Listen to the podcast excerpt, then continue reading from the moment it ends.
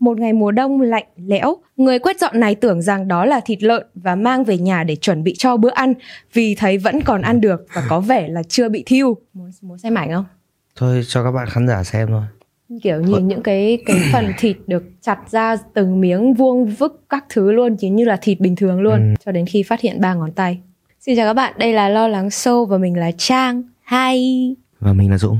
Nếu như các bạn muốn một chút gia vị của sự bí ẩn, lo lắng và hồi hộp thì đây là nơi dành cho các bạn. Cho những ai mà chưa biết thì bạn Dũng sẽ hoàn toàn không biết câu chuyện mà mình kể hôm nay là gì và tất cả những phản ứng của bạn ấy sẽ đều là hoàn toàn thật 100%. Và câu chuyện hôm nay là về một vụ giết người gây ám ảnh và cực kỳ tàn nhẫn.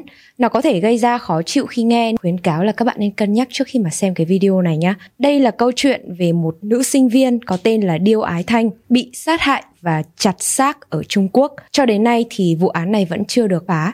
Trước khi bắt đầu câu chuyện thì nội dung của tập này được tham khảo từ tờ South China Morning Post, Xinhua.net, Reddit, báo pháp luật Việt Nam và một số nguồn thông tin khác. Mình sẽ bắt đầu câu chuyện nhé. Điêu Ái Thanh sinh năm 1976 trong một gia đình làm nông nghèo tại một thị trấn nhỏ thuộc tỉnh Giang Tô, Trung Quốc. Vào năm 1995, lúc này thì Ái Thanh 19 tuổi, rời quê nhà và lên thành phố để học đại học. Cô theo học một trường cao đẳng giáo dục người lớn thuộc Đại học Nam Kinh tại thành phố Nam Kinh, Trung Quốc. Ái Thanh được miêu tả là một cô gái giản dị, hướng nội và không giỏi giao tiếp với những người xung quanh. Gia đình của Ái Thanh vì để con gái tập trung học tập nên là cũng rất ít khi liên lạc với cô. Vậy nên là khi mà chị gái của cô cưới thì cũng không thông báo và thậm chí là ông nội của Ái Thanh mất thì cũng không có ai thông báo cho cô hết.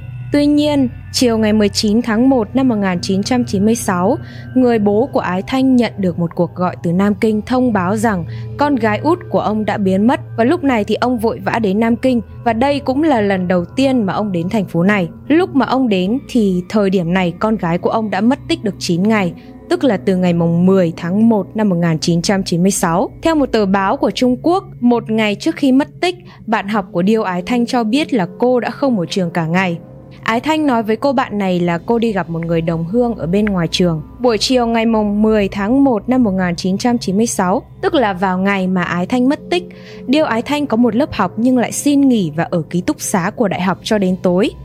Vào buổi tối thì cô và bạn cùng phòng bị phạt do dùng thiết bị điện khi chưa được phép và có vẻ như là đã có xích mích với người quản lý ở ký túc xá vì việc này nên là cô đã đi ra ngoài để giải tỏa sự buồn bực và để bình tĩnh lại và từ đó không ai thấy cô quay trở về nữa. Theo bức chân dung lần đầu được đăng ở trên tờ báo mạng của Trung Quốc, lúc đó Ái Thanh để kiểu tóc ngắn khá là nam tính, đơn giản và mặc một chiếc áo khoác màu đỏ. Lần cuối cùng cô được nhìn thấy là ở một con đường gần trường đại học của mình. Một số người vì quá hoảng sợ trước tin tức này còn cho rằng là có một kẻ tâm thần đang được thả rông, một kẻ có xu hướng thích phụ nữ tóc ngắn mặc đồ đỏ. Một số giả thuyết thì lại cho rằng là Điêu Ái Thanh đã bị một nhóm người buôn bán nội tạng sát hại nhưng mà suy nghĩ này nhanh chóng bị bác bỏ vì là những cái lý do sau đó đều phản lại cái giả thuyết này. 9 ngày sau đó, tức là ngày 19 tháng 1, một ngày mùa đông lạnh lẽo, có một người lao công đang quét dọn và tìm thấy một túi thịt được nấu chín tái ở bên trong bãi rác. Người quét dọn này tưởng rằng đó là thịt lợn và mang về nhà để chuẩn bị cho bữa ăn vì thấy vẫn còn ăn được và có vẻ là chưa bị thiêu. Tuy nhiên, khi người lao công này mang về nhà rửa sạch và định nấu số thịt này thì phát hiện ba ngón tay ở bên trong. Quá hoảng sợ, cô liền báo cáo vụ việc với cảnh sát Nam Kinh.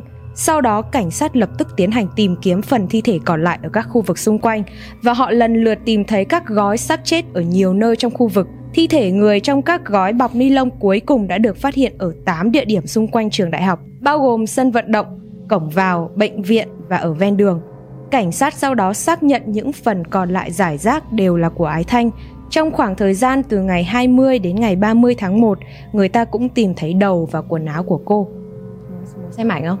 Thôi cho các bạn khán giả xem thôi. Phần thi thể được mô tả lại lúc tìm thấy cực kỳ rùng rợn. Phần thịt được lọc ra khỏi xương, cắt thành hơn 2.000 miếng, được đặt theo quy luật trong các túi ni lông màu đen. Ruột cũng được đặt ở đáy túi một cách thẳng tắp và vô cùng trình tự. Đầu và tay chân bị chặt đứt, ngón tay bị rút xương và đã bị luộc trong khoảng vài ngày. Tim, gan và lá lách không bao giờ được tìm thấy và biến mất hoàn toàn. đội pháp y chỉ có thể xác định hài cốt là của một người nữ thông qua phân tích mô cơ và lông ở trên cơ thể. Thi thể hầu như không thể nhận dạng được. Cùng ngày thì người ta phát hiện một túi rác khác ở công trường đang thi công và hai túi du lịch ở điểm đổ rác gần đó. Ngày hôm sau, tại khu vực bệnh viện Đại học Nam Kinh, một túi tiếp tục được phát hiện. Tại cửa phụ của trường Đại học Nam Kinh có một ba lô da trâu màu lam khoảng 7,5 kg và tại sân thể dục của trường có một túi màu đen nặng gần một cân. Từ ngày 21 đến ngày 31 tháng 1, tại nhiều địa điểm tiếp tục phát hiện các phần thi thể bị phân nhỏ. Theo thông tin, tính riêng tại những địa điểm được xác định chính xác thì tổng trọng lượng của những mảnh thi thể điêu ái thanh vào khoảng là hơn 30 cân. Nếu cộng lại những phần thi thể được phát hiện thì trọng lượng này khoảng à, 32 kg. Sau khi được thông báo và vội vã đến thành phố Nam Kinh, thì người bố và gia đình của Ái Thanh được sắp xếp ở một khách sạn để chờ xác nhận xem là những phần thi thể còn lại có phải là của Ái Thanh không. Thì tại đây cảnh sát lấy ra một tờ giấy, trong đó ghi trong đó ghi là nhận dạng xác chết. Người thân chỉ nhận dạng được Ái Thanh qua một nốt ruồi ở bên má phải.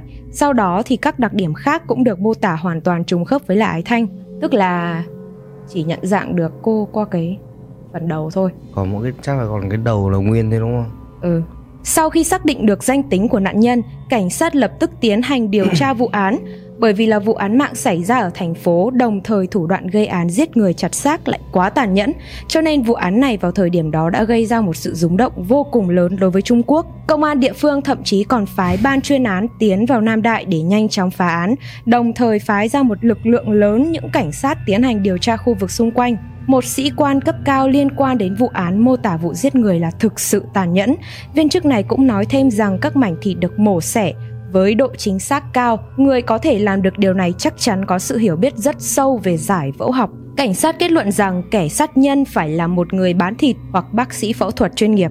Hai hồ sơ tình nghi đã được đưa ra, bao gồm một nam giới trung niên, khỏe mạnh, độc thân, Tuy nhiên thì trường đại học nơi mà Ái Thanh đang theo học không thể tìm thấy bất kỳ ai phù hợp với các đặc điểm của cái hồ sơ này. Đấy là vào năm bao nhiêu nhỉ? Đây là vào năm 1996. Chưa nhiều máy quay lắm nhỉ? Nhưng mà nói chung vẫn có người ta vẫn chụp lại được những cái phần thi thể còn lại những cái um, túi thịt rất là gây rợn thậm chí chụp được cả không phần, phần đầu rời ra luôn. Bao nhiêu cái túi ở đấy mà lại không có cái dấu vân tay nào? Vào thời điểm này thì cái việc xác định DNA và vân tay của Trung Quốc vẫn chưa được phát triển cho lắm nên à, là à? cũng ờ, khó. 996. Thì một cuộc điều tra lớn đã được tiến hành trong trường đại học và ở các khu vực xung quanh nhưng cũng không có manh mối nào xác định được tội phạm và vụ án này cũng không có tiến triển gì. Tuy nhiên là tại thời điểm mà vụ án mạng xảy ra, công tác điều tra của cảnh sát Trung Quốc về cơ bản như mình đã nói vẫn còn khá là lạc hậu.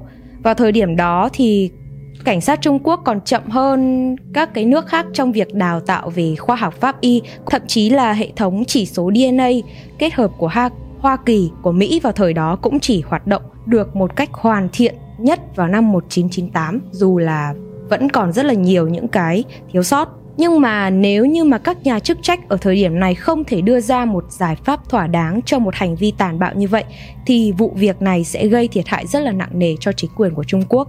Vào ngày 19 tháng 6 năm 2008, một tài khoản có tên là Hắc Di Tát đã đăng tải nội dung một ý tưởng về vụ án Nam Kinh trên mạng xã hội và nhanh chóng thu hút được sự chú ý của nhiều người đọc. Tác giả của bài viết đã miêu tả lại ngoại hình, tính cách, động cơ và phương thức giết người của hung thủ bằng giọng văn vô cùng tỉ mỉ và thuyết phục.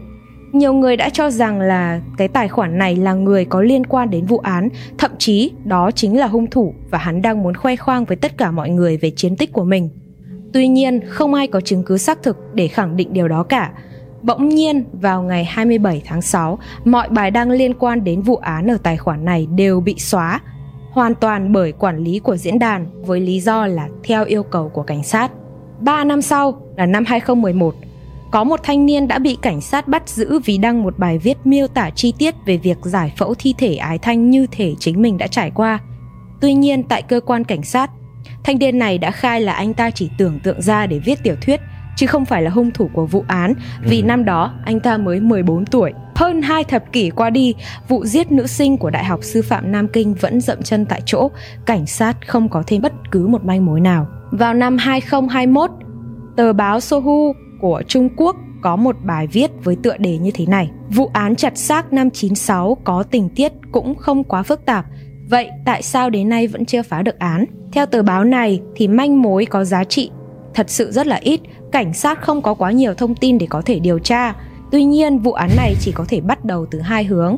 Một là từ những thông tin khi còn sống của nạn nhân, đó là ừ. Điêu Ái Thanh, và hai là những cái chứng cứ thu thập được từ hiện trường ném xác.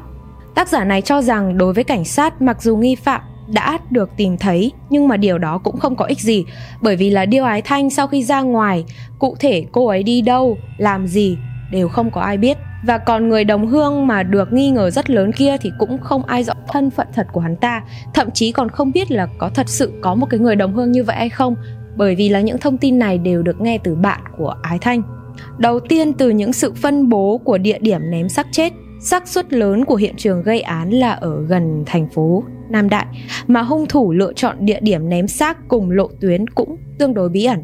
Nhìn ra được hắn đối với hoàn cảnh xung quanh tương đối quen thuộc, cho nên là xác suất rất lớn là tên sát nhân cũng ở gần đó. Và đây là nguyên nhân chính khiến cảnh sát lúc trước mà lựa chọn cái địa điểm kiểm tra quy mô lớn để thẩm vấn cư dân vùng quanh đó và tất cả học sinh. Từ những mảnh vụn của thi thể được tìm thấy, hung thủ rất có thể là một người quen thuộc với việc phân xác thi thể, tức là cái quen với việc chặt xác. Và hơn nữa thì hắn có khả năng sử dụng dao rất là chuyên nghiệp. Bởi vì muốn chặt đứt thi thể hoàn toàn lại còn phải cắt hơn 2.000 mảnh thì không phải là người bình thường nào cũng làm được. technique. Đúng rồi. Và từ suy luận này, các bác sĩ, người bán thịt và thậm chí là cả đầu bếp nhà hàng cũng nên là đối tượng để được điều tra. Tất nhiên là thợ săn cũng không nằm ngoài cái vùng đáng bị nghi ngờ bởi vì cảnh sát tìm thấy dấu hiệu của ống và tàn dư thuốc súng trong một gói ném xác thì chứng tỏ là bưu kiện này đã từng được trang bị súng săn như vậy thì chủ sở hữu của nó rất có thể đã có kinh nghiệm săn bắn nhất định. À, mà thợ săn thì ngoài săn bắn thì cũng thường xuyên tiến hành đào và phân chia thi thể của con mồi. Và ừ. điều này phù hợp vừa vặn với những suy luận về cái vụ án này. Cuối cùng còn có một điểm chính là xác định hiện trường gây án. Căn cứ vào kỹ thuật điều tra của cảnh sát có thể xác định là Điêu Ái Thanh không phải là chết vào ngày mất tích mà là chết khoảng 3-4 ngày sau đó cho nên cô rất có thể bị hung thủ dụ dỗ hoặc là bắt cóc đến một nơi nào đó, tra tấn khoảng 3-4 ngày sau đó mới bị sát hại. Như vậy thì hung thủ gây án có liên quan đến việc giam giữ và phân xác mà bất kể là ở điểm nào đều cần một nơi gây án bí mật, không gây chú ý nhiều và hơn nữa còn phải ở gần thành phố Nam Kinh. Quan trọng nhất là phải dễ dàng để xử lý. Dù sao thì sau khi xảy ra vụ án, xác suất rất lớn là cảnh sát sẽ điều tra từng nhà. Nếu như không thể nhanh chóng thanh lý dấu vết thì một khi tìm được hiện trường gây án thì có khi là vụ án này có thể phá được.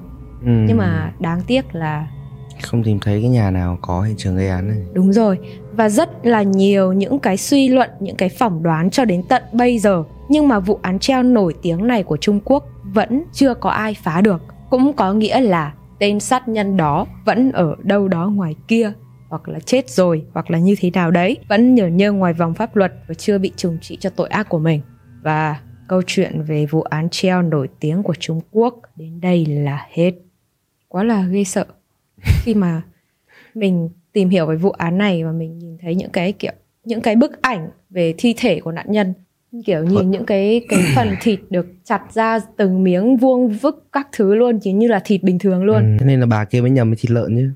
Tất nhiên rồi cho đến khi phát hiện ba ngón tay. Nhưng mà thời đấy có vẻ là cảnh cảnh sát cũng khá là nghiệp dư nên là mới để lộ hết ảnh như này. Ừ, chứ thời này làm gì có ai cho nhìn thấy mấy cái bức ảnh này đâu nhưng mà sát thủ này lại không chặt chặt tiếp à? Chặt tiếp là sao? Ý là là sao không có vụ tiếp theo à kiểu bình thường những cái kẻ như này thường tâm lý sẽ không ổn định lắm. Như kiểu bạn bạn nữ này thì kiểu bạn ấy không không phải là một kiểu dễ để gây thù án với người khác ấy. Là mình nghĩ đấy không phải là tư thủ cá nhân.